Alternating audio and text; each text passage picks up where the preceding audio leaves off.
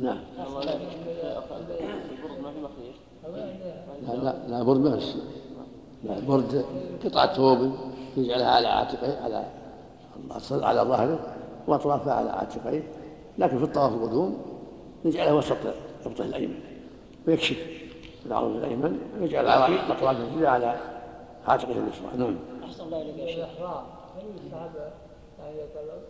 نعم الذبح عند يحيى.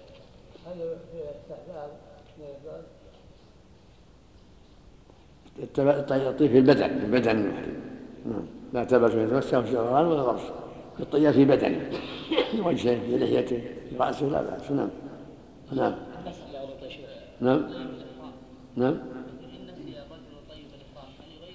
لغيره لغيره. أو يغسله. نعم. نعم.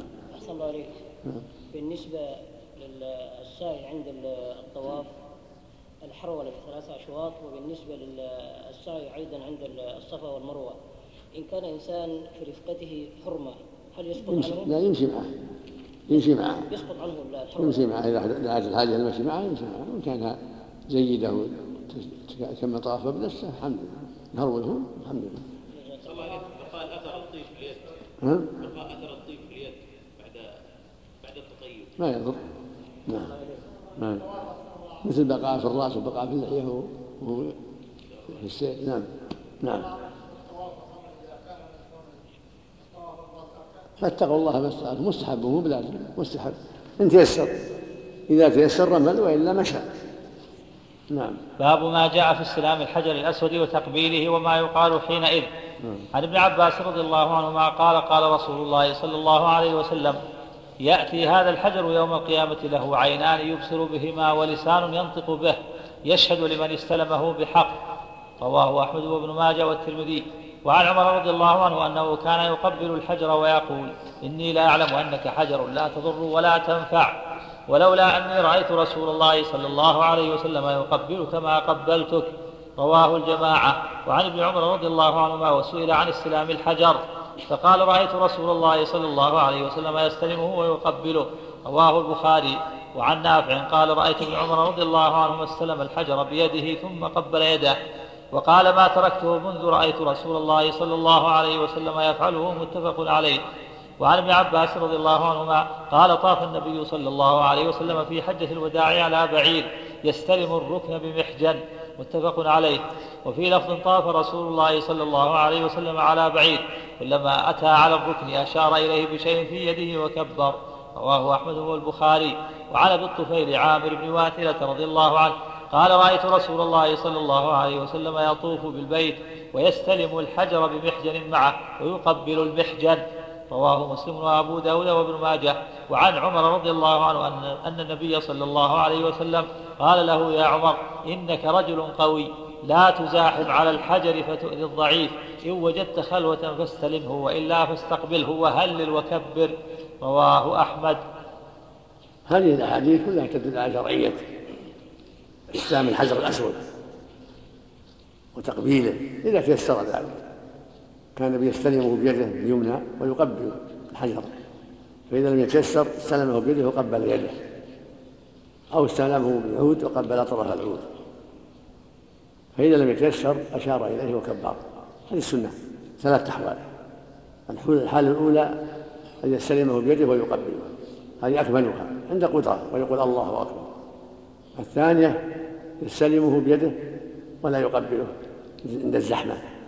أو أو يستلمه بعود عصا يقبل يداه وطرف العود الذي مس الحجر الحالة الثالثة لا يستطيع لا هذا ولا هذا لا تقبيل ولا استلام باليد ولا بالعصا.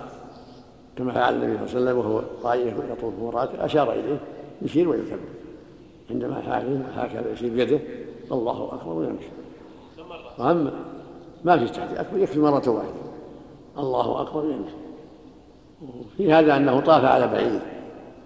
هذا في طواف الإفاضة أو طواف الوداع لأن في طواف القدوم رمل طاف على رجليه يحتمل أنه في آخر الطواف لما كان رآه الناس كثر عليه يقول هذا محمد هذا محمد كثر الناس عليه فركب. المقصود أن السنة يطوف ماشي إلا إذا احتاج إلى ذلك. المريض والعاجز يطوف راكب في بعير على بعير أو في عربة أو على رؤوس الرجال لا بأس.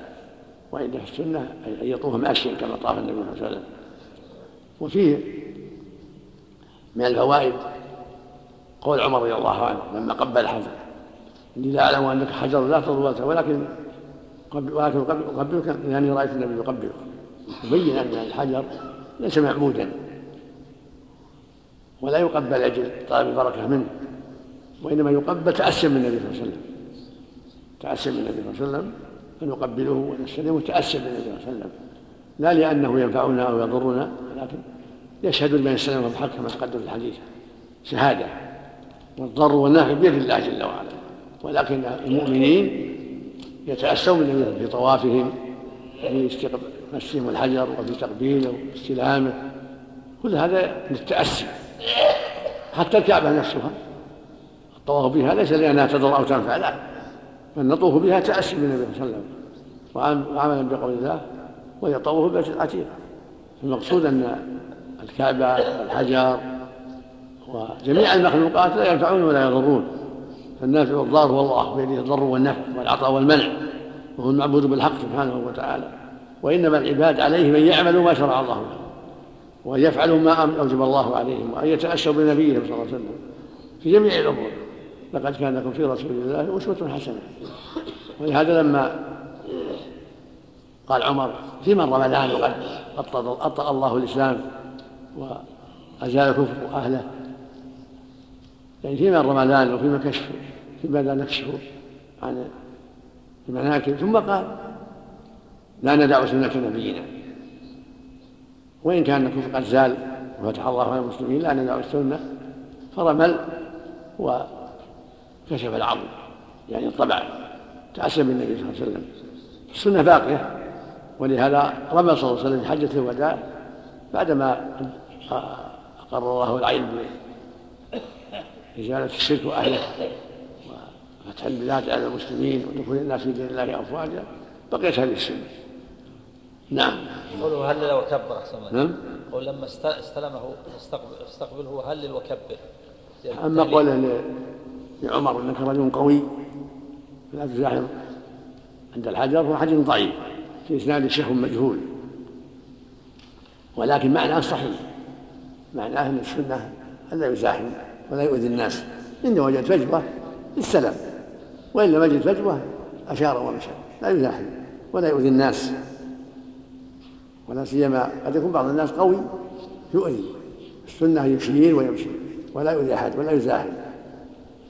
وأما هذا الحديث وهذا الحديث يؤيد ذلك. وإن كان ضعيفا لكنه يؤيد المعنى السنة يقول النبي كان يقول الله أكبر. صلى الله عليه وسلم. زيادة وحلل وكبر. هذا حديث ضعيف. نعم. إنما المعروف عن النبي صلى الله عليه وسلم كان يكبر. صلى الله عليه وسلم. نعم. نعم نواثلة بالثاء هذا آخر الصحابة موتا أبو الطغيل هذا عامل نواثلة الليثي هو آخر الصحابة موتا مات سنة عشر ومائة في المشهور. نعم. ها؟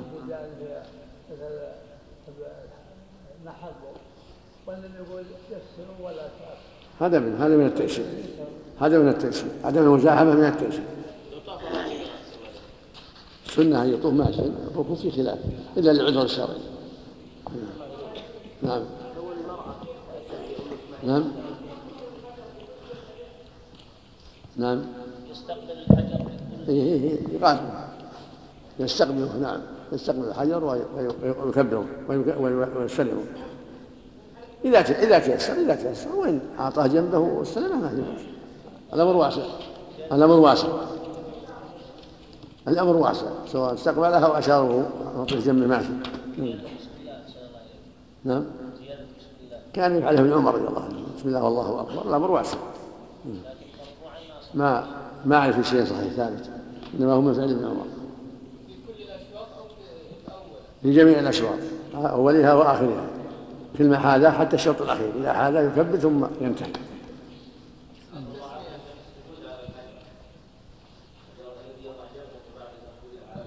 نعم. السجود على الحجر ورد في بعض الأحاديث لا بأس به. جاء مرفوع موقوف على ابن عباس ولكن الحديث الثابتة فيه التقبيل يكفي التقبيل. نعم تسمية أحسن الله إليكم في الشوط الأول تسمية فعل ابن عمر نعم كان يفعله ابن عمر رضي الله عنه. الظاهر إنه يفعله عند عند كل شوط أما الأحاديث الثابتة فيها التكبير. اللهم صل وسلم. باب استلام الركن اليماني مع الركن الأسود دون الأخيرين. عن ابن عمر رضي الله عنهما أن النبي صلى الله عليه وسلم قال إن مسح الركن اليماني والركن الأسود عن- يحط عن؟ عن ابن عمر رضي الله عنهما أن النبي صلى الله عليه وسلم قال إن مسح الركن اليماني والركن الأسود يحط الخطايا حطا. رواه أحمد والنسائي. وعن ابن عمر. رواه رواه. رواه أحمد والنسائي. رواه. رواه أحمد والنسائي. نعم. وعن ابن عمر رضي الله عنهما قال لم أرى النبي صلى الله عليه وسلم يمس من الأركان إلا اليمانيين رواه الجماعة إلا الترمذي لكن له معناه من رواية ابن عباس رضي الله عنهما. وعن ابن عمر رضي الله عنهما أن النبي صلى الله عليه وسلم كان لا يدع أن يستلم الحجر والركن اليماني في كل طوافه. رواه أحمد وأبو داود. وعن ابن عباس رضي الله عنهما قال كان رسول الله صلى الله عليه وسلم يقبل الركن اليماني ويضع خده عليه. رواه الدار قطري وعن ابن عباس رضي الله عنهما قال كان النبي صلى الله عليه وسلم إذا استلم الركن اليماني قبله. رواه البخاري في تأريخه. بسم الله الرحمن الرحيم. وصلى الله وسلم على رسول الله. هذه الأحاديث فيها الدلالة على شرعية الطواف وانه من أسباب تكفير الخطايا وأن الطائف يستحب له أن يستلم الركن اليماني والحجر الأسود كما كان النبي يفعل صلى الله عليه وسلم. وكان لا يستلم إلا الركنين اليماني والأسود فقط. وهذا السنة في جميع الاطرفه القدوم وغير القدوم. أما الرمل يكون في طواف القدوم في ساعة الأشواط الأول. في طواف القدوم في العمرة والحج. أما الاستلام فيستلمهما في جميع الطواف إذا تيسر من دون مزاحمة ولا مشقة. وفي فضل الطواف وأنه من أسباب حط الخطايا والحديث في سنده عطاء بن السائب وهو قد اختلط. فإن ينظر في سنده لم يتيسر لم يتيسر لمراجعته لأجل بعض المشاغل فإن كان الراوي عنه ممن سمع عنه قبل الاختلاط فيكون الحديث جيدا في فضل الطواف. وإن كان من رواية من سمع عنه بعد الاختلاط فيكون ضعيفا. قد سمع عن جماعة قبل الاختلاط سمع عن جماعة منهم سفيانان شعبة محمد بن زيد وجماعة. فإذا روى عنه واحد من من سمع عنه قبل الاختلاط فهو ثقة. أما ما ورد من تقبيل الركن اليماني هو ضعيف. وإنما المحفوظ استلامه فقط والتكبير أما تقبيله هو ضعيف. ليس ثابت عن النبي صلى الله عليه وسلم. وإنما التقبيل الحجر الأسود خاص. نعم. باب الطائف يجعل البيت عن يساره ويخرج في طوافه على الحجر. عن جابر رضي الله عنه أن رسول الله صلى الله عليه وسلم لما قدم مكة أتى الحجر فاستلمه ثم مشى على يمينه فرمل ثلاثا ومشى أربعا رواه مسلم والنسائي. وعن عائشة رضي الله عنها قالت سألت النبي صلى الله عليه وسلم عن الحجر أمن البيت هو؟ قال نعم. قلت فما لهم لم يدخلوه في البيت؟ قال إن قومك قصرت بهم النفقة. قالت فما شأن بابه مرتفعا؟ قال فعل ذلك قومك ليدخلوا من شاءوا ويمنعوا من شاءوا. ولولا أن قومك حديث عهد بالجاهلية فأخاف أن تنكر قلوبهم أن أدخل الحجر في البيت وأن ألصق بابه بالأرض متفق عليه. وفي رواية قالت كنت أحب أن أدخل البيت وأصلي فيه. فأخذ رسول الله صلى الله عليه وسلم بيدي فأدخلني الحجر فقال لي صلي في الحجر إذا أردت دخول البيت فإنما هو قطعة من البيت ولكن قومك استقصروا حين بنوا الكعبة فأخرجوه من البيت. رواه الخمسة إلا ابن ماجه وصححه الترمذي وفيه إثبات التنفل في الكعبة. وفيه وفيه إثبات التنفل في الكعبة. وهذا الحديث في دلالة على أن الحج من البيت وأن الصلاة فيه صلاة في البيت. ولهذا قال لعائشة صلي في الحج فإنه من البيت. دل ذلك على أن الصلاة فيه لا بأس بها. والنبي صلى فيه ركعتين صلى الله عليه وسلم يوم الفتح. ولم يحفظ أنه دخل الكعبة إلا يوم الفتح. لم يدخلها في عمرة القضاء ولا في حجة الوداع وإنما دخل عام الفتح صلى فيها ركعتين وأزال ما فيه من الصور. قالت سألت عائشة رضي الله عنها ما بالهم أخرجوها من البيت؟ قال النبي قصرت بهم النفقة. وكانوا قد جمعوا للنفقة مالا طيبا. كانت قريش قد جمعت أموالا طيبة لتعمير البيت. قبل قبل النبوة بخمس سنين. كانت 35 عمر النبي صلى الله عليه وسلم كان عمره 35 حين التعمير قبل أن يوحى إليه بخمس سنين. جمعوا مالا طيبا. ليس فيه خمر وليس فيه مفور زنا ولا غير ذلك من الأكساب الخبيثة. فلم يفي بالمطلوب وقصرت بهم النفقة فأخرجوا الحجر من البيت. قال قال عليه الصلاة والسلام لولا أن قوم في حديث حديث الكفر لنقضت الكعبة وجعلت لها بابين وأدخلت الحجر فيها وألصقت بابها في الأرض. سألته عائشة لماذا رفعوا الباب؟ قال ليدخلوا من شاء ويمنعوا من شاء وفي هذا من الفوائد أن على ولي الأمر مراعاة المصالح العامة فيما يأتي وفيما يذر. إذا كان بعض الأعمال التي تستحب قد يترتب عليها فتنة تترك. ولهذا ترك هدم الكعبة وجعلها على قواعد إبراهيم خوفا من الفتنة وكان لا يستلم إلا الركنين اليمانيين. لأن الركنين الآخرين ليس على قواعد إبراهيم في نفس البيت. كان يطوف من وراء الحجر. فالواجب على الطائف يطوف من وراء الحجر. لأن الحجر من البيت معظمه معظمه من البيت نحو سبعة أذرع عندهم منحنى. فلا فالطائف يطوف خارج خارج الحجر حتى يطوف البيت كله. نعم إذا لم يتيسر يعني السلام على الركن اليماني هل يشير لا يشير لحجر بس. ما ثبت عليه الصلاه انه كان يشير اليماني اليماني ما يشار إليه. إن تيسر استلمه وإلا مشى. ما ثبت عنه الاشاره إلا عند الركن الأسود الحجر الأسود. نعم. نعم. يزال يكبر إذا استلمه وإذا ما استلمه يمشي. ورد له طبعا الإنسان جيد إنه كان يستلم الركن اليماني قال بسم الله والله أكبر. نعم. باب الطهارة والسترة للطواف. في حديث أبي بكر الصديق رضي الله عنه عن النبي. باب. باب الطهارة والسترة للطواف. نعم. في حديث أبي بكر الصديق رضي الله عنه عن النبي صلى الله عليه وسلم قال لا يطوف بالبيت عريان وعن عائشة رضي الله عنها أن أول شيء بدأ به النبي صلى الله عليه وسلم حين قدم أنه توضأ ثم طاف بالبيت متفق عليهما. وعن عائشة رضي الله عنها عن النبي صلى الله عليه وسلم قال الحائض تقضي المناسك كلها إلا الطواف رواه أحمد وهو دليل على جواز السعي مع الحدث. وعن عائشة رضي الله عنها أنها قالت خرجنا مع رسول الله صلى الله عليه وسلم لا نذكر إلا الحج حتى جئنا سرف فطمثت فدخل علي رسول الله صلى الله عليه وسلم وأنا أبكي فقال ما لك؟ لعلك نفست؟ فقالت نعم. قال هذا شيء كتبه الله عز وجل على بنات آدم افعلي ما يفعل الحاج. غير أن لا تطوفي بالبيت حتى تطهري متفق عليه. ولمسلم في رواية فاقضي ما يقضي الحاج غير أن لا تطوفي بالبيت حتى تغتسلي. وهذه الأحاديث تدل على لابد من الطهارة والستر سترة في الطواف كالصلاة فلا يطوف إلا مستورا وطاهرا. قوله صلى الله عليه وسلم لا يطوف بيت العريان.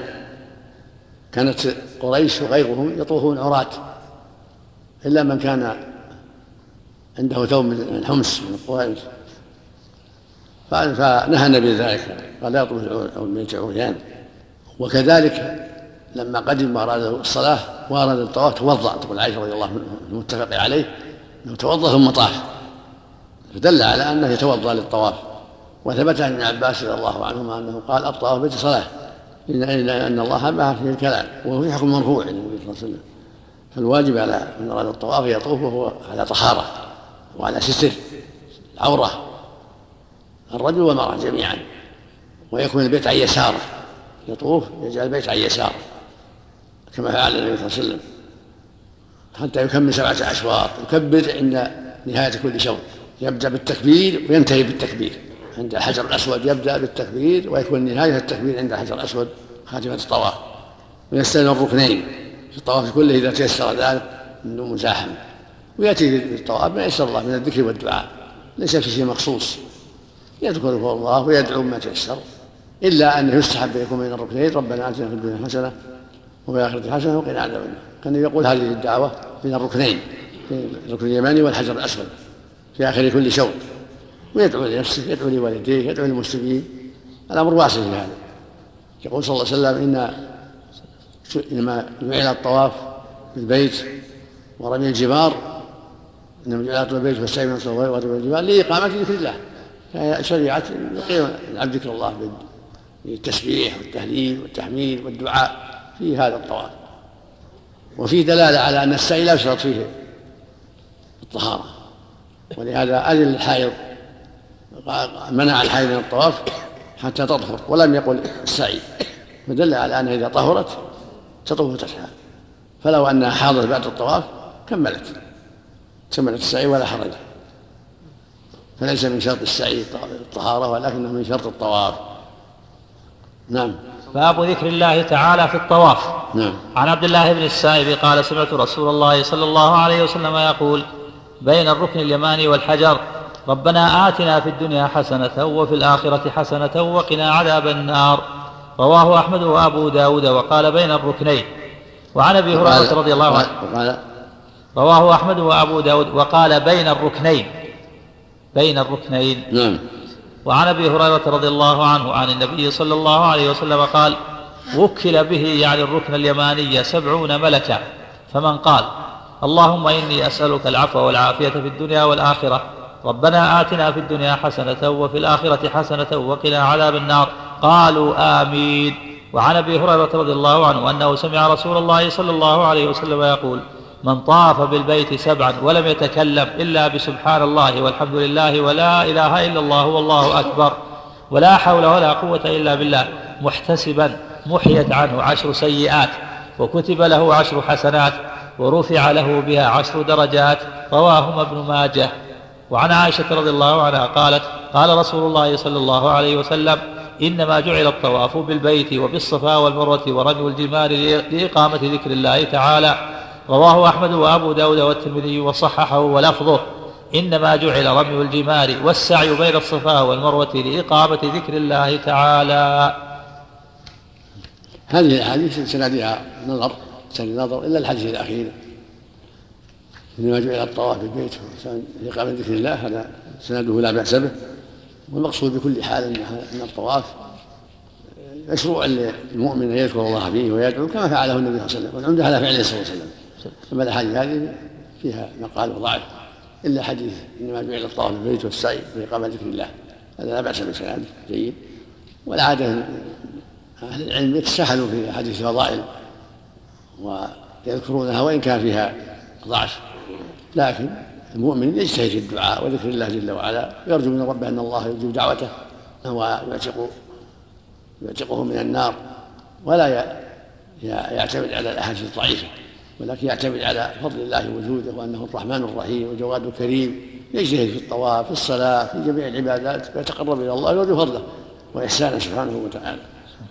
وإقامة ذكر الله فيه الخير العظيم والفضل الكبير والأجر العظيم. والمؤلف رحمه الله على طريقة العلم يذكر في كثير من المقامات الأحاديث الضعيفة لأن أهل العلم ذكروا أنه لا بأس بذكرها في الفضائل. نعم. لو لو كشف شيء من العورة اثناء الزحام الطواف هل يؤثر على الطواف؟ الشيء قليل يعني إذا استلافها ان شاء الله بسرعة أو إذا تلافها بسرعة إن شاء الله يضر مثل الصلاة مثل الصلاة. حائض حائض تسعى مع دخول المسعى في المسجد الحرام. ولو ولو لا بأس. تسعى ولو إنها على غير طهارة. إذا صار الطواف به طاهرة الحمد لله. تسعى ولو إنها مسعى داخل ما يضر. نعم. نعم. على إيش؟ الشذروان يعني؟ جدار الحجر. إنه الشذروان يسمى جدار الحجر ما في ما يضر ما يضر. لو لمس الجدار أو اتكى عليه ما يضر هو طاف البيت شاء الله لو قدمت المرأة السعي على العمرة. نعم؟ لو قدمت السعي على الطواف صلى الله عليه لا المشروع أن تبقى حتى تطوف السعي بعد الطواف. هو يجزي على الصحيح لكن المشروع لها أن تبقى حتى تطهر ثم تطوف وتسعى. وقد صح عنه أنه قال له يا رسول الله سعيت قبل أن اطوف قال لا حرج لكن السنة أن المؤمن يطوف ثم يسعى كما فعله النبي صلى الله عليه وسلم. والحائض تبقى حتى تطهر فإذا طهرت طافت وسعت. نعم. أحسن الله هذا خاص بالسعي بالحج نعم. مو بخاص بالسعي حديث الشريف. نعم. مو بخاص بتقديم بتقديم السعي في الحج. ما اعلم ما اعلم شيء الرسول ما استفسر لم يستفسر السائل نعم. الله عليك بالنسبة للطواف للسعي بعض الناس يأخذون كتيبات ويرددونها بصوت جماعي. هذا يكون بدعة أم الأحسن أن الإنسان يدعو ربه بينه وبين نفسه لا يشوش على الناس. ولو ولو مع كتاب يقرأ بينه وبين نفسه لا يشوش على الطائفين. هذا المطوفين اصواتهم قد يشوشون على الناس. فاذا تيسر أن يطوف بنفسه ويقرأ من كتاب في يده أو يقرا يقرأ ما تيسر في حفظه. سبحان الله والحمد لله ولا إله إلا الله. أولى من تشويش على الناس. يكفي سبحان الله والحمد لله ولا إله إلا الله والله أكبر ولا حول ولا قوة إلا بالله. اذا كررها في الطواف هذا خير عظيم. أو أو دعا اللهم اغفر لي اللهم ارحمني اللهم اعتقني من النار اللهم اغفر لي ولوالدي اللهم انصر دينك وكتابك وعبادك المؤمنين. لا يتكلف الحمد لله. ما في حاجة إلى الدعوات الكثيرة التي يكتب يكتبونها ويشغل بها الناس في الطواف؟ ما تيسر ما تيسر يكفي من ذكر الله. الأمر واسع الأمر واسع إن شاء الله. نعم. نعم. كيف؟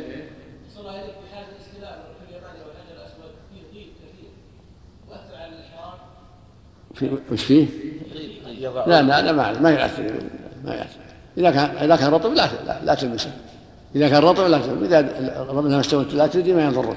الحمد لله الأمر واسع. لا الزاحم لا الزاحم طف من وراء الناس خليك بعيد. لا الزاحم طف من وراء الناس والحمد لله. كل ما اشرت إلى كل ما وجدت الحجر الاسود قل الله أكبر ويكفي. ولا الزاحم نعم. لا بأس به. نعم. نعم. إيش فيه؟ ليه؟ ليه؟ أحدث. يعيد الوضوء. سواء زحام ولا هو زحام. يعيد الوضوء. اذا مثل مثل يحدث في الصلاة يعيد الصلاة. باب الطواف راكبا لعذر. عن أم سلمة رضي الله عنها أنها قدمت وهي مريضة فذكرت ذلك للنبي صلى الله عليه وسلم فقال طوفي من وراء الناس وأنت راكبة. رواه الجماعة إلا الترمذي. وعن جابر رضي الله عنه قال طاف رسول الله صلى الله عليه وسلم بالبيت وبالصفا والمروة في حجة الوداع على راحلته. يستلم الحجر بمحجنه. لأن يراه, لأن يراه الناس وليشرف ويسألوه فإن الناس غشوه رواه أحمد ومسلم وأبو داود والنسائي. وعن عائشة رضي الله عنها قالت طاف رسول الله صلى الله عليه وسلم في حجة الوداع على بعيره.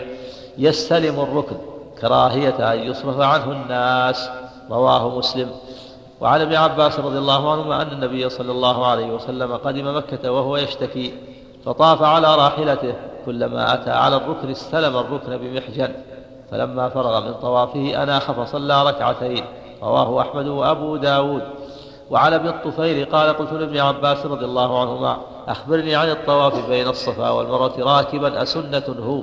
فإن قومك يزعمون أنه سنة. قال صدقوا وكذبوا. قلت وما قولك صدقوا وكذبوا؟ قال إن رسول الله صلى الله عليه وسلم كثر عليه الناس يقولون هذا محمد هذا محمد حتى خرج العواتق من البيوت. قال وكان رسول الله صلى الله عليه وسلم لا يضرب الناس بين يديه فلما كثروا عليه ركب والمشي والسعي أفضل. رواه أحمد ومسلم. بسم الله الرحمن الرحيم. اللهم صل وسلم على رسول الله. هذا هذه الأحاديث في الطواف راكبا.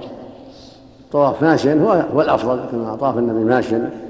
اذا تيسر ذلك فإذا لم يتيسر طاف راكبا.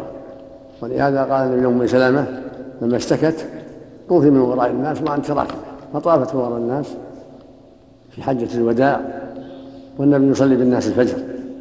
قالت فصرت من وراء الناس والنبي يصلي بالناس الفجر وقرأ في الصلاة بسورة الطور والطور وكتاب مسطور. دل ذلك على أن لا بأس. وهذا الطواف يحتمل أنه طواف الإفاضة ويحتمل أنه طواف الوداع. والمقصود أنه لا حرج في الطواف راكبا والسعي راكبا إذا دعت الحاجة إلى ذلك. والطواف ماشيا أفضل إذا تيسر ذلك. وهكذا النبي صلى الله عليه وسلم طاف راكبا وسعى راكبا لما غشه الناس وكثروا وكان لا يغلب الناس بين يديه. ركب وطاف حتى يراه الناس ويسمعوا كلامه ويتأسوا به عليه الصلاة والسلام. وكان طاف بعض الطواف ماشي. ولهذا قال ثبت عن صوت أنه لم يفرض لم لم يرمل في الطواف لطواف حجة الوداع في طواف الإفاضة. لكنه في أثنائه ركب لما غشه الناس. وهكذا في السعي. طاف ماشيا فلما غشه الناس ركب. وكان يمشي من الصفا إلى بطن الوادي ثم هرول ثم لما صعد من بطن الوادي مشى. وفي أثناء السعي ركب عليه الصلاة والسلام. وفيه الدلالة على أن السنة المشي ولكن إذا دعت الحاجة إلى الركوب فلا حرج في ذلك. نعم. باب ركعتي الطواف والقراءة فيهما واستلام الركن بعدهما.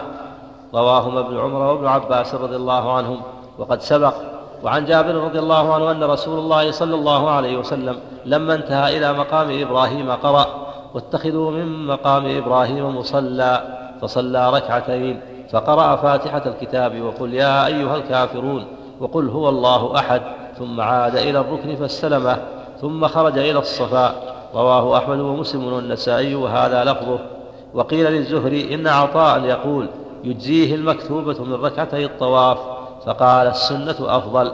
لم يطف النبي صلى الله عليه وسلم أسبوعا إلا صلى ركعتين. أخرجه البخاري. وهذا هو السنة إذا في الطواف يصلي ركعتين. والنبي صلى الله عليه وسلم طاف صلى ركعتين قرأ فيهما بسورتي الإخلاص يا أيها الكافرون قل الله أحد. دل على أنهما خفيفتان لأن المقام مقام في الغالب زحام فالسنة التخفيف صلي ركعتين خفيفتين تقرأ فيهما بعد الفاتحة تقول يا أيها الكافرون قل والله تأسم النبي عليه الصلاة والسلام. ثم إذا تيسر له يمر الركن قبل السعي مره إن تيسر له ذلك. ثم خرج إلى الصفا فسعى عليه الصلاة والسلام. بين السماء مرة هذا هو السنة في كل طواف إذا كمل السبعة يصلي ركعتين خلف المقام وإن صلاهما في بقية المسجد أو في بقية الحرم فلا بأس. فإن أم سلمة صلتهما خارج الحرم خارج المسجد. وهكذا عمر صلاهما في بعض الطواف في خارج الحرم. فالحاصل أن السنة خلف المقام وإذا صلاهما في أي مكان أجزاء نعم. صلى الله عليكم. نفرق بين السعي والطواف في الركوب قال ان السعي ولو بعذر ولو بدون عذر وأمر الطواف ما أعلم ما أعلم. بعضهم الطواف ألصق بالبيت والصق بالصلاة لكن لا لا تفريق بينهما. نعم. أحسن الله إليك إذا لم يستلم ال... أقول إذا لم يتيسر له استلام الحجر. يشير ويكبر بيده أو بعصا كما فعل النبي صلى الله عليه وسلم. بعد بعد ركعتي الطواف. لا لا ما ما ورد. السلام أنت تيسر الاسلام ولا ما ما ورد الإشارة. الإشارة وردت في الطواف. الصواب لا حرج. الصواب انه يسلم نعم. لا سنة مستقلة. ولهذا قال الزهري السنة أفضل مما قال بعض الناس. مكتوب تجزي لا. السنة يصلي ركعتين مستقلتين. نعم. المعروف عند العلماء أنهما سنة والقول بالوجوب قول قوي لكن المعروف عند أهل العلم أنهما سنة. لقول النبي صلى الله عليه وسلم لما سئل لما سأله بعض الصحابة لما ذكر الصلاة الخمس قال هل علي غيرها؟ قال لا إلا أن تطوع. أحسن الله إليك. من ركب في حال الطواف والسعي من غير حاجة ماذا عليه؟ صحيح. الطواف صحيح والسعي صحيح. نعم. لأن النبي طاف وهو صحيح. أما حديث ابن عباس أنه اشتكى فضعيف. حديث ابن عباس أنه اشتكى فركب ضعيف في يزيد بن أبي زياد. الصواب أنه ركب لدفع المشقة على الناس لئلا يتأذوا أو يؤذوه. نعم صلى عليه وسلم. لكن أحسن الله إليك الشخص العادل الذي يفعل هذا من غير وجود هذا هذا السبب. يعلم يعلم السنة الطواف ماشي السنة يطوف ماشي هذا السنة. ولا يمر وفيه من الفوائد طهارة البعيد وإن أن بوله أن روثه طاهر وبوله طاهر البعيد لا حرج فيه ولكن إذا تيسر أن يطوف ماشيا هذا هو السنة. كما طاف النبي ماشيا عليه الصلاة والسلام. أول أو أول في أول شوط. أول شوط يقول إن الصلاة والمروة من شعائره كما قال النبي صلى الله عليه وسلم ثم يصعد باب السعي بين الصفا والمروة. عن حبيبة بنت أبي تجراه. قالت رأيت رسول الله صلى الله عليه وسلم يطوف بين الصفا والمروة والناس بين يديه وهو وراءهم وهو يسعى حتى أرى ركبتيه من شدة السعي يدور به إزاره وهو يقول اسعوا فإن الله كتب عليكم السعي. وعن صفية بنت شيبة أن امرأة أخبرتها أنها سمعت أنها سمعت النبي صلى الله عليه وسلم بين الصفا والمروة يقول كتب عليكم السعي فاسعوا رواهما أحمد وعن أبي هريرة رضي الله عنه أن النبي أن النبي صلى الله عليه وسلم لما فرغ من طوافه أتى الصفا فعلى عليه حتى نظر إلى البيت ورفع يديه فجعل يحمد الله ويدعو ما شاء ان يدعو. رواه رواه مسلم وأبو داود. وعن جابر رضي الله عنه أن رسول الله صلى الله عليه وسلم طاف وسعى. رمل ثلاثا ومشى اربعا ثم قرأ. واتخذوا من مقام إبراهيم مصلى. فصلى سجدتين. وجعل المقام بينه وبين الكعبة ثم استلم الركن ثم خرج فقال إن الصفا والمروة من شعائر الله فابدأوا بما بدأ الله به. رواه النسائي. وفي حديث جابر رضي الله عنه أن النبي صلى الله عليه وسلم لما دنا من الصفا قرأ إن الصفا والمروة من شعائر الله. أبدأ بما بدأ الله عز وجل به فبدأ بالصفا فرقي عليه. حتى رأى البيت فاستقبل القبلة فوحد الله وكبره. وقال لا إله إلا الله وحده لا شريك له له الملك وله الحمد وهو على كل شيء قدير. لا إله إلا الله وحده أنجز وعده ونصر عبده وهزم الأحزاب وحده ثم دعا بين ذلك فقال مثل هذا ثلاث مرات ثم نزل إلى المروة حتى انصبت قدماه في بطن الوادي حتى إذا صعدنا مشى حتى أتى المروة ففعل على المروة كما فعل على الصفا. رواه مسلم وكذلك أحمد والنسائي بمعناه وهذا يدل على وجوب السعي السعي لا بد من السعي لأن الرسول سعى وقال خذوا عني مناسككم فلا بد من السعي في الحج ولا بد من السعي في العمرة. وفيه من الفوائد أنه صلى الله عليه وسلم صعد الصفاء وقال عند صعوده إن الصفا من شعائر الله أبدأوا بما بدأ الله في رواية نبدأ بما بدأ الله به في رواية النسائي يبدأ بما بدأ الله به. فسعى سبعة أشواط. ولما صعد على الصفا استقبل الكعبة. ورفع يديه. وحمد الله وكبره. وقال لا إله إلا الله وحده لا شريك له له الملك وله الحمد وهو على كل شيء قدير. لا إله إلا الله وحده أنجز وعده ونصر عبده وهزم الأحزاب وحده. ثم دعا بين ذلك وكرر هذا ثلاث مرات. يحمد الله ويكبر ويهلل ويدعو ثلاث مرات. هذا هو الأفضل. ثم ينزل. وهكذا فعل على الصفا على المروة مثل ما فعل على الصفا. ذهابه سعيه ومجيئه سعيه سبعة أشواط بدأ بالصفا وختم بالمروة. هذا في العمرة والحج جميعا. يكثر من ذكر الله يكثر من الدعاء بين الصفا والمروة حتى يكمل. وعلى الصفا والمروة يحمد الله ويكبره ويهلل ويدعو ثلاث مرات رافعا يديه مستقبل القبله هذا هو السنة. نعم. رفع يديه في التكبير والدعاء جميعا. حال استقبال القبلة؟ على الصفا والمروة جميعا. نعم. نعم. أقول أحد يعتقد أن العمرة أن لها يعني مثل الحج. العمرة مثل الحج. مثل العمرة مثل الحج. يطوف يسعى مثل ما يطوف العمرة في الحج. سوا سوا. ما هو بلازم. الصواب ليس لا يجب لها وداع. إن ودع حسن إن شاء الله. ولا الصواب لا يجب لها وداع. نعم. الإشارة هل ورد الإشارة إلى البيت؟ نعم. حال الصعود. ما هو ما ما أذكر شيء فيه ما أو ما أعلم شيء فيه الرفع فقط. نعم. رفع يديه واستقبل. القبلة صلى الله عليه وسلم أحسن الله عليك هذا في آخر الشوط نعم. آية إن الصفا والمروة يكملها إلى آخرها. لا بس النصر من شعائر الله فقط. ما كملها النبي صلى الله عليه وسلم. نعم. الله عليك يفعل هذا في آخر الشوط نعم. نعم. الشوط الأول عند البدء بس نعم هذا السنة عند البدء نعم. الله عليك رفع اليدين والدعاء حتى في آخر شوط. نعم حتى في آخر الشوط إذا في الطواف والسعي كله. في الطواف يرفع يده ويكبر في آخر الشوط عند الخاتمة. وفي السعي كذلك عند المرة في آخر الشوط يرفع يديه ويدعو نعم. هذه السنة هذه السنة. ولا الواجب ما بينهما. الواجب ما بينهما لكن الصعود هو السنة. الصخرة نفسها وعلى المرتفع المعروف اللي يقف عليه الناس نعم. أقول إذا ما صح هذا شيء إذا صار طاف بينهما أجزاء والصعود سنة. نعم. الله يا شيخ في آخر الحديث يقول وفعل على المروة كما فعل على الصفا. معناه يعني يقول إن الصفا شعائر لا فعل عليها من الدعاء والذكر.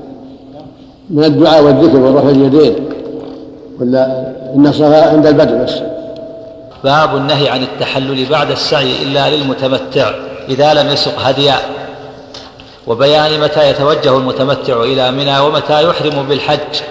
عن عائشة رضي الله عنها قالت خرجنا مع رسول الله صلى الله عليه وسلم فمنا من أهل بالحج ومنا من أهل بالعمرة.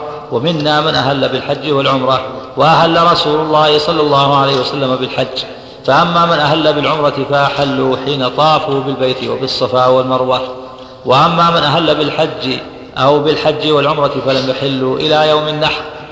وعن جابر رضي الله عنه أنه حج مع النبي صلى الله عليه وسلم يوم ساق البدن معه وقد أهلوا بالحج مفردا.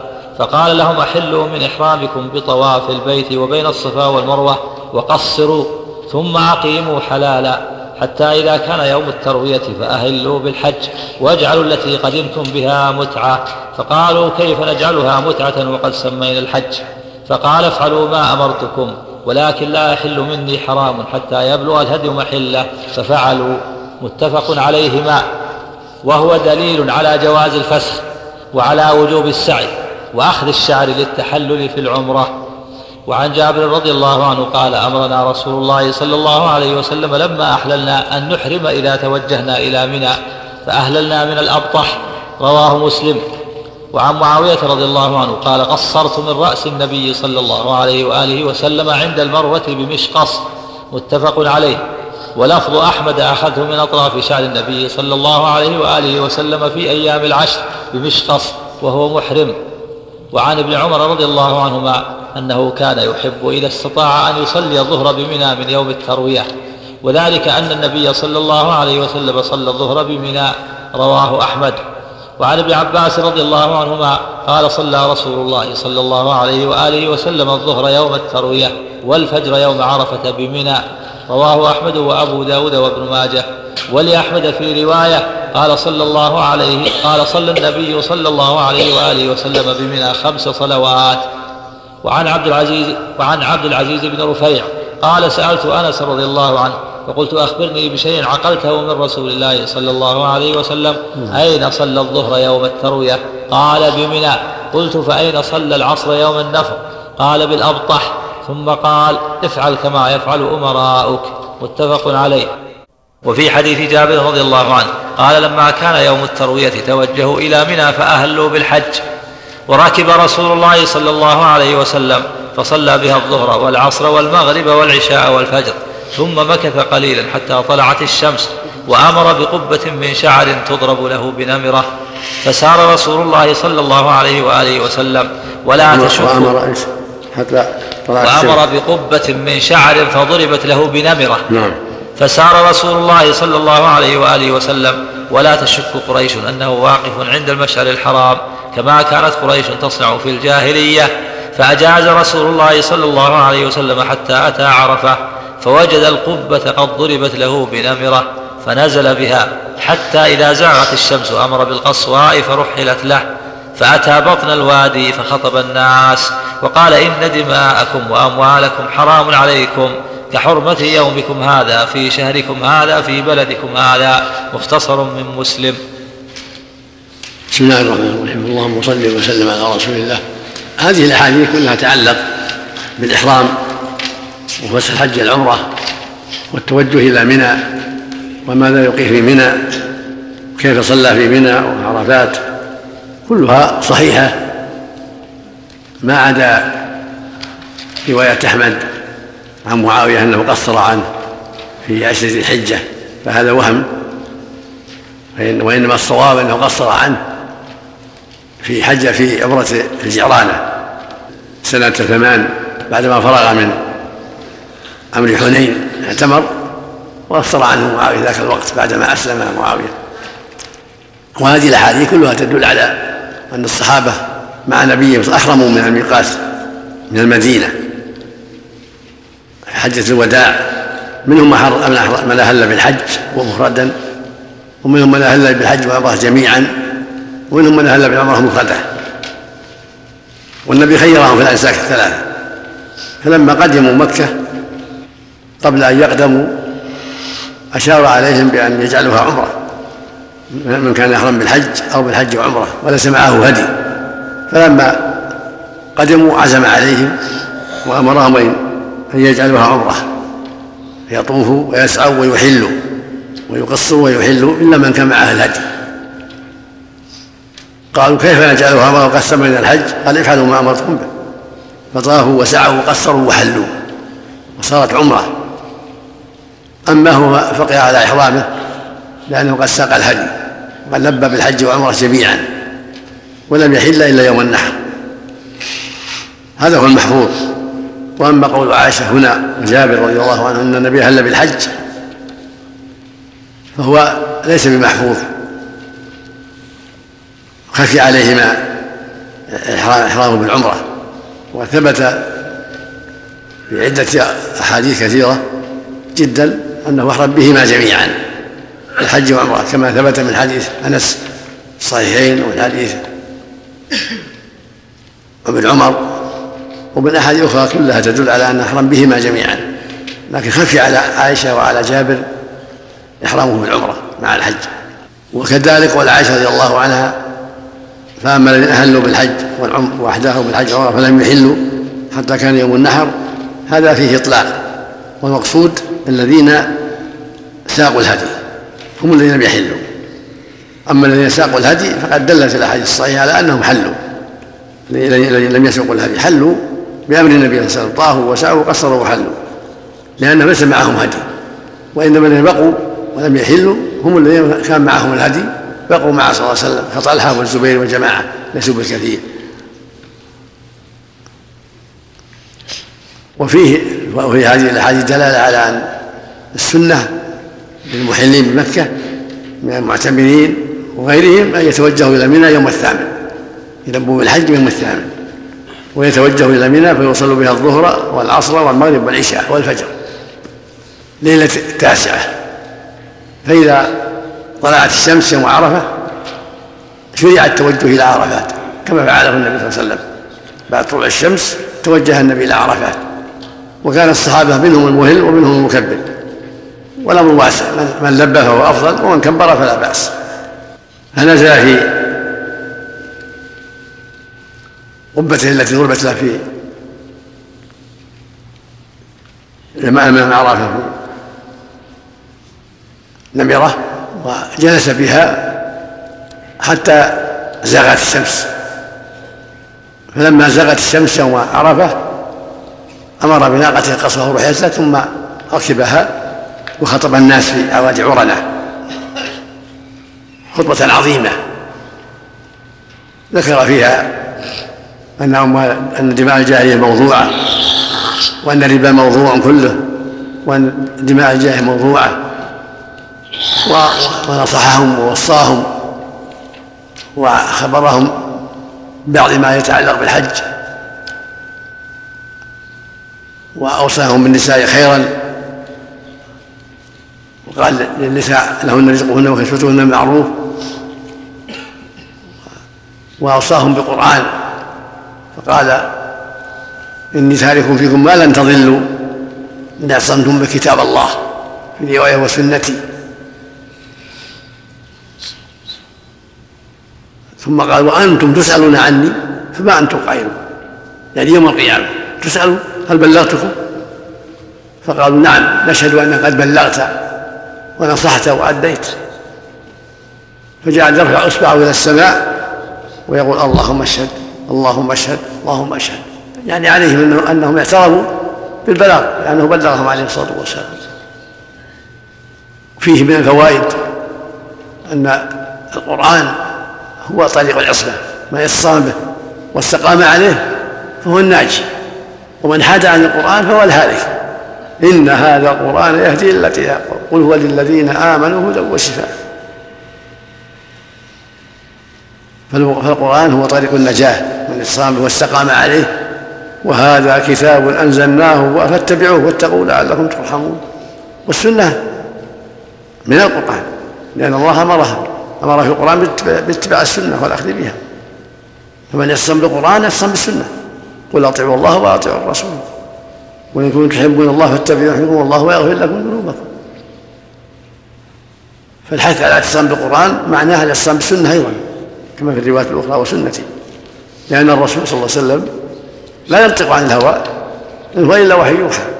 ولهذا أمر الله المسلمين بطاعة الرسول واتباعه في كتاب الله عز وجل. من يطع الرسول فقد أطاع الله.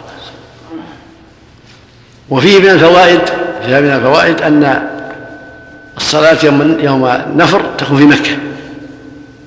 يوم الثاني عشر أو الثالث عشر من نفر يأجل صلاة الظهر والعصر في مكة. يرمي الجمار يوم الثاني عشر أو الثالث عشر ولا يصلي في منى ينتقل يصلي في في مكة في الأبطح وفي غيره كما فعل النبي صلى الله عليه وسلم.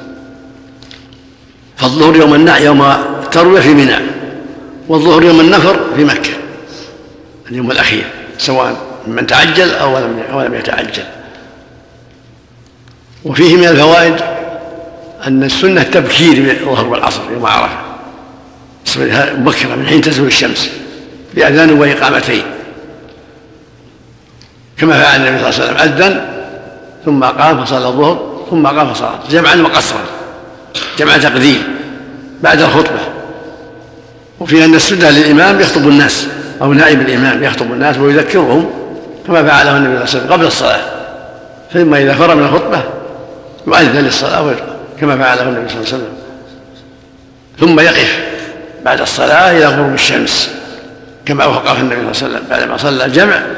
أتى الموقف فوقف في في عرفات مستقبل القبلة رافعا يديه يدعو ربه حتى قامت الشمس. هذا هو مشروع للحجاج إذا صلوا الجمع أن يقفوا بعرفة اللي في خيمته واللي في ضاحيا واللي في موتره واللي على مطيته يقفوا مستقبل القبلة هذا هو الأفضل. يدعو ربه ويرفع يديه في الدعاء ويلح في الدعاء ويكرر الدعاء كما فعله النبي عليه الصلاة والسلام حتى تغيب الشمس. فإذا غابت انصرفوا إلى مزدلفة بعد غروب الشمس. كما فعله المصطفى عليه الصلاة والسلام. وعليهم بالسكينة والوقار كما فعله في الدرب. لا يعجلون. انصرف من عرفات عليه السكينة والوقار حتى لا يضر أحد أحد أحد. لأنه لما انصرف كان يقول للناس السكينة السكينه ويشير إليهم بيده. وايها الناس إن البر ليس بالإيضاع. حتى وصل إلى مزدلفه عليه الصلاة والسلام.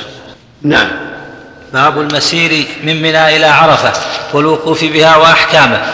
عن محمد بن أبي بكر بن عوف قال سألت أنس رضي الله عنه ونحن غاديان من منى إلى عرفات عن التلبية كيف كنتم تصنعون مع النبي صلى الله عليه وآله وسلم؟ قال كان يلبي الملبي فلا ينكر عليه ويكبر المكبر فلا ينكر عليه متفق عليه. وعن ابن عمر رضي الله عنهما نعم. قال غدا رسول الله صلى الله عليه وآله وسلم من منى حين صلى الصبح في صبيحة يوم عرفة حتى أتى عرفة فنزل بنم فنزل بنمرة وهي منزل الإمام الذي ينزل به بعرفة. حتى إذا كان عند صلاة الظهر راح رسول الله صلى الله عليه وسلم مهجرا فجمع بين الظهر والعصر ثم خطب الناس ثم راح فوقف على الموقف من عرفة. رواه أحمد وأبو داود. وعن عروة بن مضرس ابن أوس بن حارثة بن لام الطائي قال أتيت رسول الله صلى الله عليه وسلم بالمزدلفة حين خرج إلى الصلاة فقلت يا رسول الله إني جئت من جبل طي أكللت راحلتي وأتعبت نفسي والله ما تركت من جبل إلا وقفت عليه فهل لي من حج؟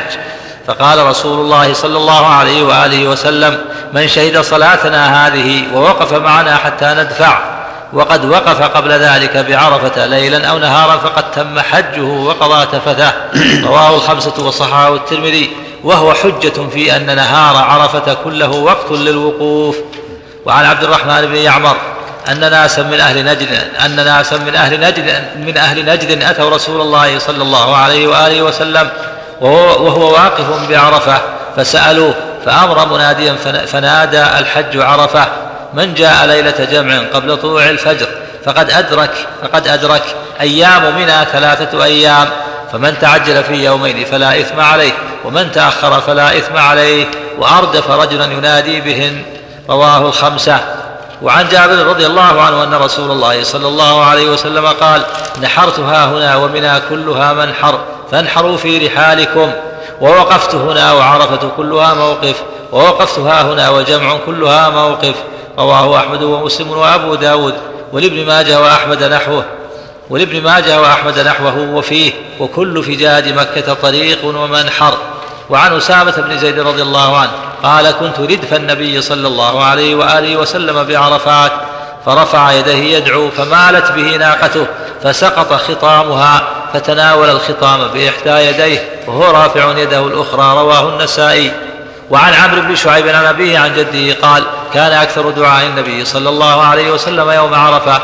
لا إله إلا الله وحده لا شريك له له الملك وله الحمد بيده الخير وهو على كل شيء قدير. رواه أحمد والترمذي. ولفظه إن النبي صلى الله عليه وسلم قال خير الدعاء دعاء يوم عرفة وخير ما قلت أنا والنبيون من قبلي. لا إله إلا الله وحده لا شريك له له الملك وله الحمد وهو على كل شيء قدير. وعن سالم بن عبد الله أن عبد الله بن عمر رضي الله عنهما جاء إلى الحجاج بن يوسف يوم عرفة حين زالت الشمس وأنا معه فقال الرواح إن كنت تريد السنة. فقال هذه الساعة؟ قال نعم.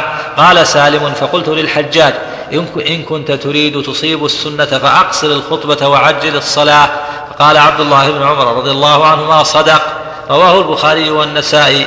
وعن جابر رضي الله عنه قال راح النبي صلى الله عليه وسلم إلى الموقف بعرفة فخطب الناس الخطبة الأولى ثم أذن بلال ثم أخذ النبي صلى الله عليه وآله وسلم في الخطبة الثانية.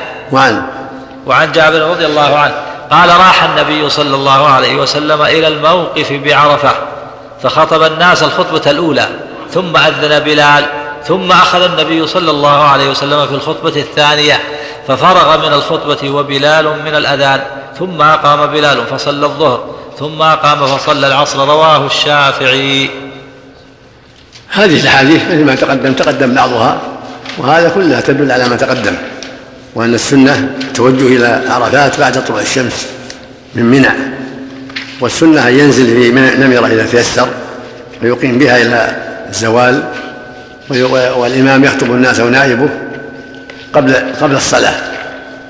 يخطبهم قبل الصلاة ثم بعد الخطبة يؤذن ويقيم ويصلي الظهر ثم يقيم ويصلي العصر بأذان وإقامتين أما قول فيما روى الشافعي أنه خطب خطبتين وأن الخطبة الثانية بعد الأذان هذا ضعيف. حديث موضوع لا صحة له. في إسناده إبراهيم بن أبي يحيى وهو متروك الحديث لا لا يعول عليه. الصواب ما ثبت في حديث جابر. الذي رواه مسلم الصحيح وغيره أنه صلى خطب قبل الأذان خطب الناس قبل الأذان ثم فرغ لما فرغ من الخطبة أمر بالأذان ثم أقيمت الصلاة فصلى الظهر ركعتين ثم اقيمت صلى العصر هذا هو المحفوظ. أما أن خطب خطبتين أو أن الخطبة الثانية كانت بعد الأذان هذا خبر خبر غير صحيح. الذي رواه الشافعي وهو الخبر الأخير ليس بصحيح. بل عدنا قبل بل خطب الناس قبل ذلك ثم لما فرغ من خطبته أمر بالأذان بعد الزوال فأذن بلال ثم أقيمت الصلاة الظهر صلى ركعتين ثم أقيمت العصر فصلى ركعتين. بأذان واحد وإقامتين. وفي من الفوائد أنه صلى الله عليه وسلم رفع يديه في الدعاء. في عرفة حتى غابت الشمس. وفي حديث عروة بن مضرس الدلالة على أن من أدرك عرفة فقد أدرك الحج.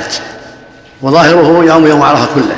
ولهذا قال المؤلف إنه يدل على أن على عرفه كله موقف والجمهور على أن الوقوف يكون بعد الزوال. الجمهور يقولون على الوقوف قد بعد الزوال. ومن وقف قبل الزوال فلا وقوف له. هذا الذي عليه أكثر أهل العلم. لأن الرسول وقف بعد الزوال وقال خذوا عني مناسككم وفي حديث عروة وقد وقف بعرفة قبل ذلك. فيحمل على الموقف الشرعي وهو بعد الزوال. هذا هو الأحوط المؤمن ولا يقف إلا بعد الزوال. لفعل النبي صلى الله عليه وسلم. ويدل الحديث عن عبد الرحمن بن يعمر وهو الديلي من بني الديل على أن من وقف بالليل أجزأه الوقوف ليلة عرفة ليلة النحر تسمى ليلة عرفة وهي ليلة النحر. فيوم عرفة بعد الزوال وهكذا الليلة ليلة النحر كلها موقف. فمن وقف بعرفة ليلا ليلة العيد أجزأه الوقوف إذا كان وقوفه قبل طلوع الفجر وأدرك الحج بذلك. وأيام منها ثلاثة الحادي عشر والثاني عشر والثلاث عشر. هذه أيام منى يوم العيد مو داخل في الأيام أيام منى. ثلاثة. من تعجل في يومين وهو الثاني عشر فلا حرج. ومن تأخر الثالث عشر فلا حرج. وهي المراد بقوله واذكروا الله في أيام معدودات. في أيام من المعدودات. يوم النحر هو يوم العاشر يوم النحر. وفيه من الفوائد أن الحاج يكبر يلبي في انصرافه من عرفات إلى مزدلفة. من مزدلفة إلى منى كل تلبية محل تلبية كما لبى النبي صلى الله عليه وسلم في الطريق. فإذا وصل منها رمى الجمرة قطع التلبية. يشرع في الرمي بالتكبير ويقطع التلبية. والمعتمر إذا شرع في الطواف قطع التلبية. وفق الله وجهه والوقوف مثل ما تقدم إلى طلوع الفجر ينتهي بطلوع الفجر. إذا وقف الإنسان نعم. ثم خرج قبل الغروب. يصير خلاف السنة أو يصير حج باطل؟ لا حج باطل حج صحيح لكن عليه دم. إذا خرج من عرفة قبل غروب الشمس عليه دم وحجه صحيح.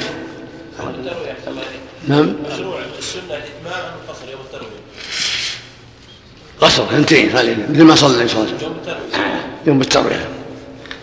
صلي اثنتين. نعم. إذا كان ما يسمعون خطبة خطبة نعم. نعم. كانوا جماعة ما يسمعون خطبة الإمام. هل يخطب؟ ما يفعل يصلوا الجميع إذا صلوا يخطب بهم. إذا كان فيهم طالب علم ما في ضيق واللي صلوا واللي أحرموا بحج مفرد. هل أمروا بأن يحلوا؟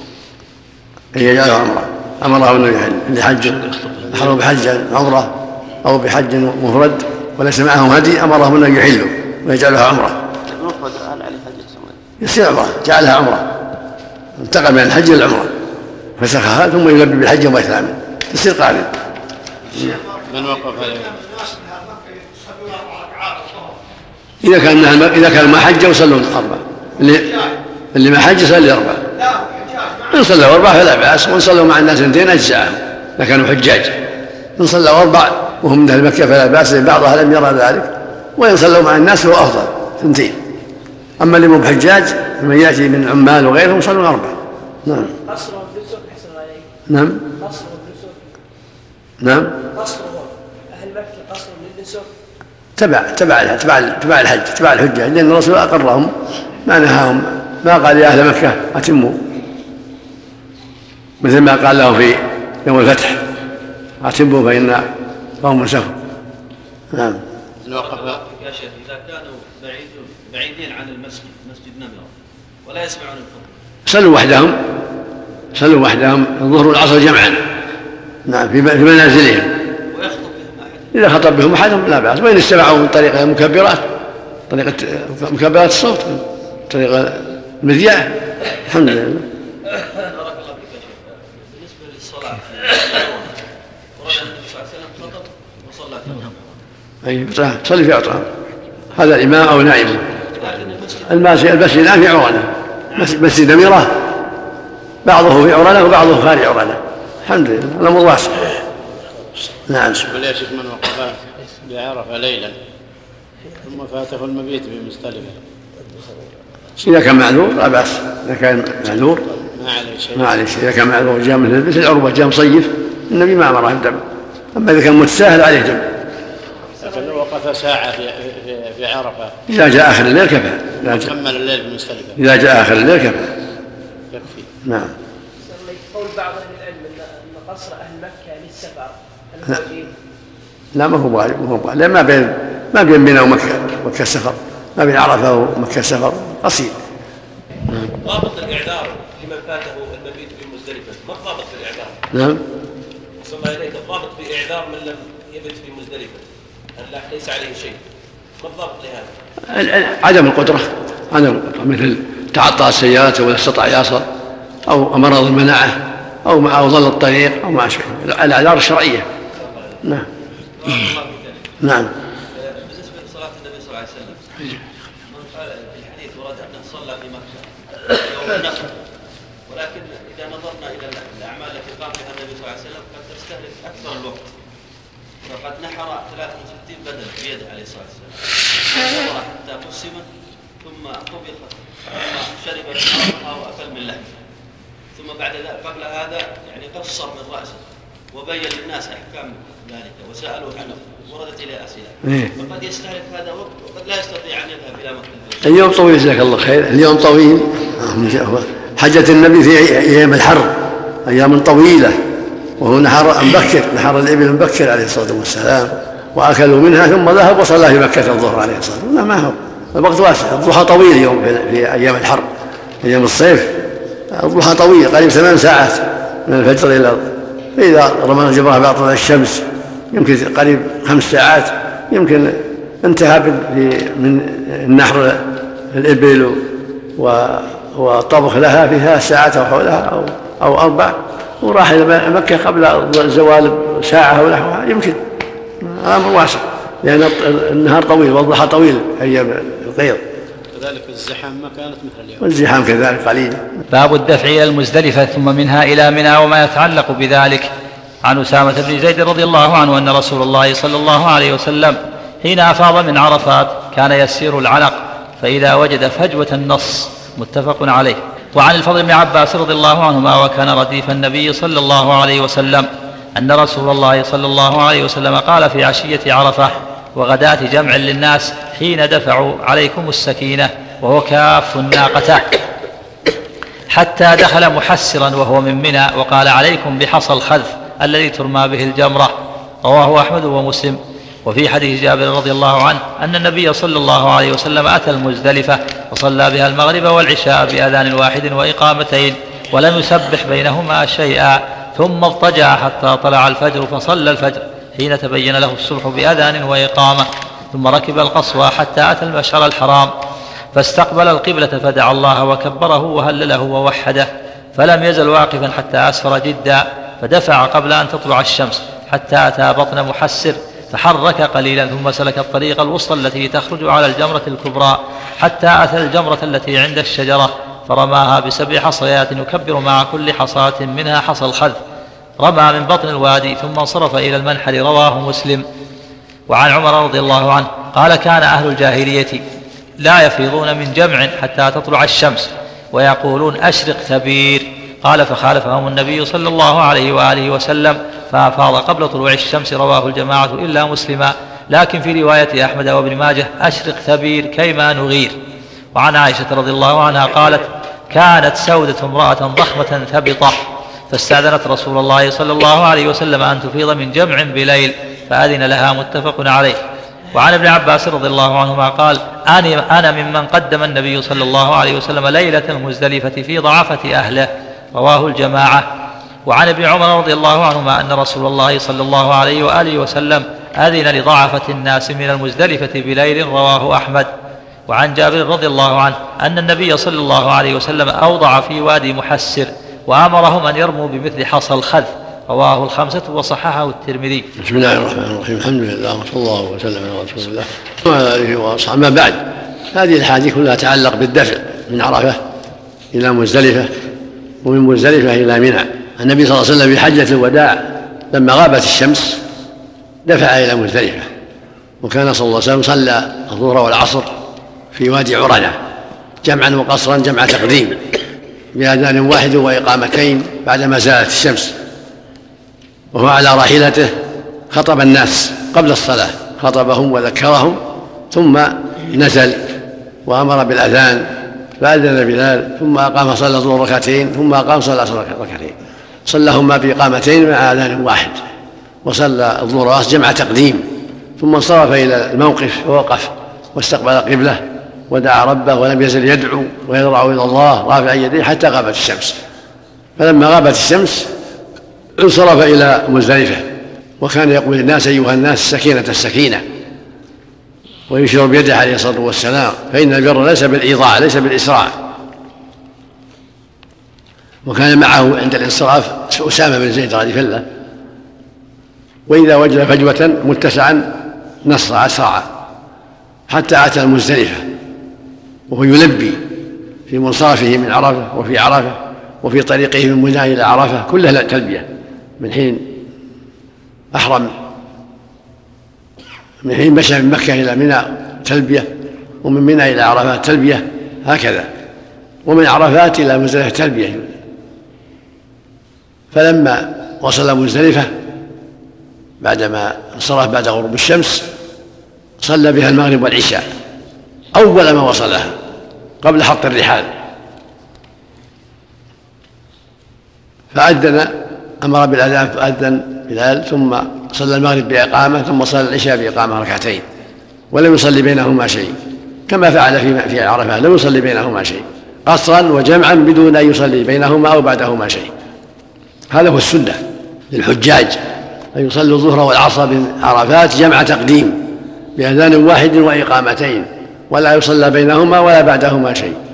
وفي مزدلفة المغرب والعشاء قصرا وجمعا. المغرب ثلاث والعشاء ركعتين قصرا وجمعا. بأذان واحد وإقامتين إذا وصل حين يصل مزدلفة قبل حط الرحال كما فعله النبي عليه الصلاة والسلام.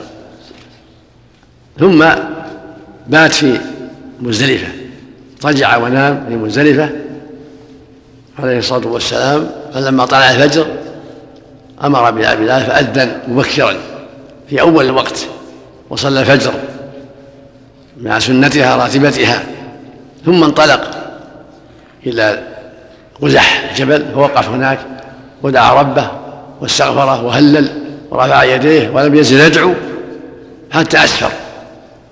فلما أسفر انصرف إلى ميناء قبل أن تطلع الشمس. وكان المشركون لا ينصرفون إلا بعد طلوع الشمس. كما قال عمر فخالفهم النبي صلى الله عليه وسلم. وانصرف لما أسفر جدا قبل طلوع الشمس. وهذا هو السنة. أن يبقى الناس في مزدلفة حتى يصلوا بها الفجر بأذان وإقامة مبكرين. ثم يجتهدوا في الدعاء والذكر مستقبل القبلة في مزدلفة كله في مكانه كما قال صلى الله عليه وسلم وقفتها هنا وجمع كلها وقف. وقال في عرفة وقفتها هنا وعرفة كلها موقف. كل في مكانه.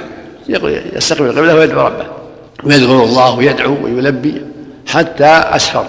فلما أسفر انصرف إلى منى ملبيا. واردف الفضل بن عباس ولم يزل يلبي حتى رمى الجمرة. فلما شرع في رمي الجمرة قطع التلبية واشتغل بالتكبير. رماها بعد طلوع الشمس. ولما وصل محسرا أسرع في محسر قليلا. لأنه محل جرى فيه النكبة على قريش على الحبشة على فيلهم حبس الله فيلهم فكان محل عقوبة فعندما مر به أسرع عليه الصلاة والسلام. وأذن للضعفاء أن ينصرفوا ليلا من مزدلفة بعدما غاب القمر يعني في في النصف الأخير. هذا السنة الضعفاء ينصرفون لا بأس من مزدلفة. النساء والكبار والمرضى ومن معهم حتى يذهبوا إلى منى قبل حطمة الناس قبل الزحمة. وإذا وصلوا منى يرمون الجمرة في آخر الليل كما فعلت أم سلمة وأسماء بنت أبي بكر. الضعفاء لما أذن لهم يرمون في آخر الليل. أما الأقوياء فالسنة أن يبقوا حتى يوصلوا الفجر بمنى وحتى يقفوا هناك يجلسوا هنا في منى في مزدلفة يذكرون الله ويدعون في مزدلفة حتى يسروا. هذا هو السنة الأقوياء. صلوا في مزدلفة الفجر. ويبقوا فيها مهللين ذاكرين داعين حتى يسروا. فإذا أسفروا انصرفوا إلى منى. وأما الضعف فلا بأس. بعد نصف الليل بعد ما يغيب القمر. هذا هذا هو الأفضل أن ينصرفوا إلى منى بعد غروب القمر. يعني في النصف الأخير. كما فعل النبي كما أمر أذن لهم النبي عليه الصلاة والسلام. وإذا رموا قبل الفجر فلا بأس وإن صبروا حتى يرموا بعد طلوع الشمس فلا بأس الأمر واسع والنبي صلى الله عليه وسلم رمى الضحى بعدما طلعت الشمس. رمى الجمرة ضحى بعدما طلعت الشمس عليه الصلاة والسلام يكبر مع كل حصى. رماها بسبع حصيات. ومن لم يتيسر له الرمي يوم العيد رمى في الليل ليلة النح... ليلة الأحد عشر. ومن لم يرمي ضحى رمى آخر النهار. لا بأس كالظهر والعصر. ومن فاته الرمي جاز له أن يرمي بعد غروب الشمس إلى طلوع الفجر ليلة 11 أما بقية أيام منى كما يأتي فرماها بعد ذلك بعد الزوال. في بقية أيام منى الثلاث الحادي عشر والثاني عشر والثالث عشر. ترمى بعد الزوال. نعم. كمل نعم مثل مع الضعفاء من كان معه معه. ينصرف معه في آخر الليل ويرمي معه لا حرج. ما ما ذكر شيء لكن الظاهر إنه على عادته لأنه اضطجع على التعب قد يكون أوتر قبل أن ينام لأنه اضطجع بعد تعب الوقوف في منى في مزدلفه بعد الظهر إلى غروب الشمس. لا شك إنه في يوم حار لابد من تعب فلهذا اضطجع حتى طلع الفجر. لعل قد يكون شغل عن ذلك بالتعب أو أو إنه أوتر قبل النوم. النبي صلى الله عليه وسلم تقول عائشة رضي الله عنها كان إذا شغله عن عن التهجد بالليل مرض أو نوم أو صلى من النهار عشرة اللهم صل عليه وسلم. السنة ان يوتر الإنسان ولو قبل النوم. في مزدلفة وغيره في السفر والحضر. سنه دائمه في السفر والحضر. نعم. باب رمي جمرة العقبة يوم النحر وأحكامه. عن جابر رضي الله عنه قال رمى النبي صلى الله عليه وسلم الجمرة يوم النحر ضحى وأما بعد فإذا زالت الشمس. أخرجه الجماعة. وعن جابر رضي الله عنه قال رأيت النبي صلى الله عليه وسلم يرمي الجمرة على راحلته يوم النحر ويقول لتأخذوا عني مناسككم فإني لا أدري لعلي لا أحج بعد حجتي هذه رواه أحمد ومسلم والنسائي. وعن ابن مسعود رضي الله عنه أنه انتهى إلى الجمرة الكبرى فجعل البيت عن يساره ومنى عن يمينه ورمى بسبع. وقال هكذا رمى الذي أنزلت عليه سورة البقرة متفق عليه. ولمسلم في رواية جمرة العقبة وفي رواية لأحمد أنه انتهى إلى جمرة العقبة فرماها من بطن الوادي بسبع حصيات وهو راكب يكبر مع كل حصاه وقال اللهم اجعله حجا مبرورا وذنبا مغفورا. ثم قال ها هنا كان يقوم الذي أنزلت عليه سورة البقرة. وعن ابن عباس رضي الله عنهما قال قدمنا رسول قال قدمنا رسول الله صلى الله عليه وسلم أغيلمة بني عبد المطلب؟ على حمرات لنا من جمع فجعل يلطح أفخاذنا. يلطح بالحاء نعم بالحاء فجعل يلطح أفخاذنا ويقول أبيني لا ترموا الجمرة حتى تطلع الشمس. رواه الخمسة وصححه الترمذي ولفظه قدم ضعفة أهله ثم قال لا ترموا الجمرة حتى تطلع الشمس. وعن عائشة رضي الله عنها قالت أرسل رسول الله صلى الله عليه وسلم بأم سلمة ليلة النحر فرمت الجمرة قبل الفجر ثم مضت فأفاضت وكان ذلك اليوم الذي يكون رسول الله صلى الله عليه وآله وسلم يعني عندها. رواه أبو داود. وعن عبد الله مولى أسماء عن أسماء رضي الله عنها أنها نزلت ليلة جمع عند المزدلفة فقامت تصلي فصلت ساعة ثم قالت يا بني هل غاب القمر. قلت لا. فصلت ساعة ثم قالت يا بني هل غاب القمر؟ قلت لا. فصلت ساعة ثم قالت يا بني هل غاب القمر؟ قلت نعم. قالت فارتحلوا فارتحلنا ومضينا حتى رمت الجمرة ثم رجعت فصلت الصبح في منزلها فقلت يا هنتاه ما أرانا إلا قد غلسنا. قالت يا بني إن رسول الله صلى الله عليه وسلم أذن للضعن متفق عليه. وعن ابن عباس رضي الله عنهما أن النبي صلى الله عليه وسلم بعث به مع أهله إلى منى يوم النحر. فرموا الجمرة مع الفجر رواه أحمد.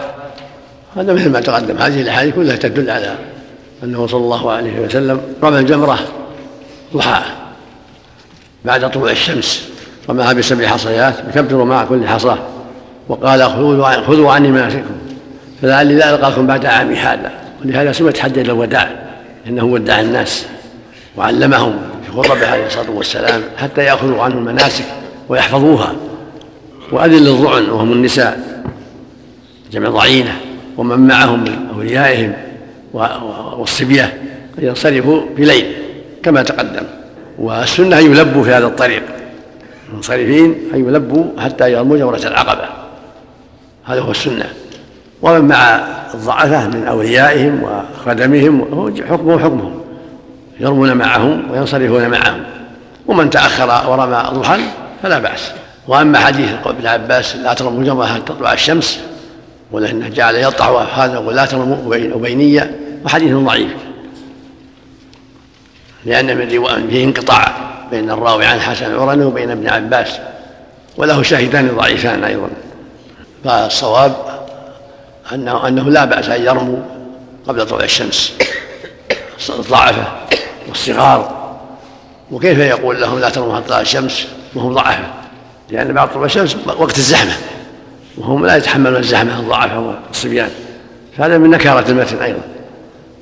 فإن بعد طلوع الشمس حضور الناس وازدحامهم.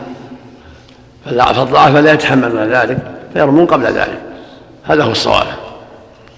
وفق الله الجميع. نعم. إذا جاء صحيح مطلق وجاء حديث أقل درجة صحة فقيد هذا الحديث. إذا كان كله صحيح. فالمطلق يحمل المقيد. إذا كان كلاهما صحيح. أما إذا كان ضعيف الضعيف ما يعمل به. المقدم عليه الصحيح. رمي الأقوياء قبل طلوع الفجر. نعم. رمي الأقوياء قبل طلوع الفجر يجزي لكن ترك ترك الأفضل. من رمى قبل طلوع الشمس أجزأه لكن ترك الأفضل. نعم نعم. يعني أسرع متسع. إذا وجد متسع أسرع. نعم. والنهي قد نهى عن الإسراع أي إذا كان منها فجوة. لأن لا يضر بعضهم بعضا. فإذا كان فجوة متسع ما فيه زحمة حرك حرك الدابة غير نعم. إذا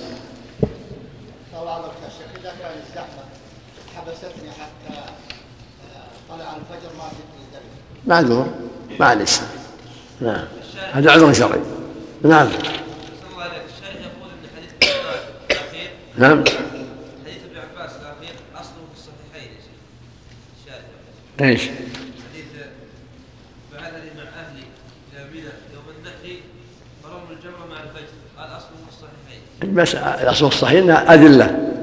ينصرف الضعف. هذا هذا اللي في الصحيحين. أما أما الرمي بعد الفجر بعد طلوع الفجر أو بعد طلوع الشمس هذا مو في الصحيح نعم. في الصحيح انه ادله وان ينصرف مع أهل الضعفاء بس نعم. نعم. الضعفاء نعم قبل الفجر. نعم. باب النحر والحلاق والتقصير وما يباح عندهما. عن أنس رضي الله عنه أن رسول الله صلى الله عليه وسلم أتى منى فأتى الجمرة فرماها ثم أتى منزله بمنى ونحر ثم قال للحلاق خذ وأشار إلى جانبه الأيمن ثم الأيسر ثم جعل يعطيه الناس. رواه أحمد ومسلم وأبو داود. وعن أبي هريرة رضي الله عنه قال قال رسول الله صلى الله عليه وسلم اللهم اغفر للمحلقين قالوا يا رسول الله وللمقصرين قال اللهم اغفر للمحلقين قالوا يا رسول الله وللمقصرين قال اللهم اغفر للمحلقين قالوا يا رسول الله وللمقصرين قال وللمقصرين متفق عليه. وعن ابي عمر رضي الله عنهما أن النبي صلى الله عليه وسلم لبد رأسه وأهدى. فلما قدم مكة أمر نساءه أن أن يحللن قلنا ما لك؟ ولا يحلن إيش؟ فلما قدم مكة أمر نساءه. عن ابن عمر رضي الله عنهما أن النبي صلى الله عليه وسلم لبد رأسه وأهدى. نعم.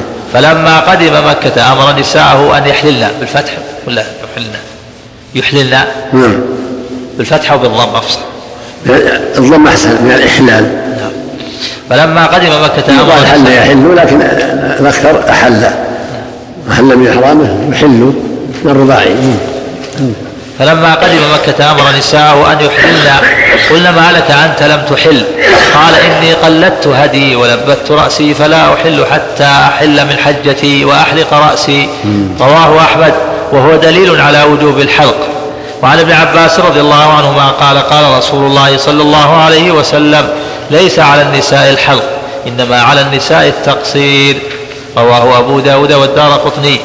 وعن ابن عباس رضي الله عنهما قال قال رسول الله صلى الله عليه وسلم إذا رميتم الجمرة فقد حل لكم كل شيء إلا النساء. فقال رجل والطيب فقال ابن عباس رضي الله عنهما أما أنا فقد رأيت رسول الله صلى الله عليه وسلم يضبخ رأسه بالمسك أفطيب ذلك أم لا؟ رواه أحمد.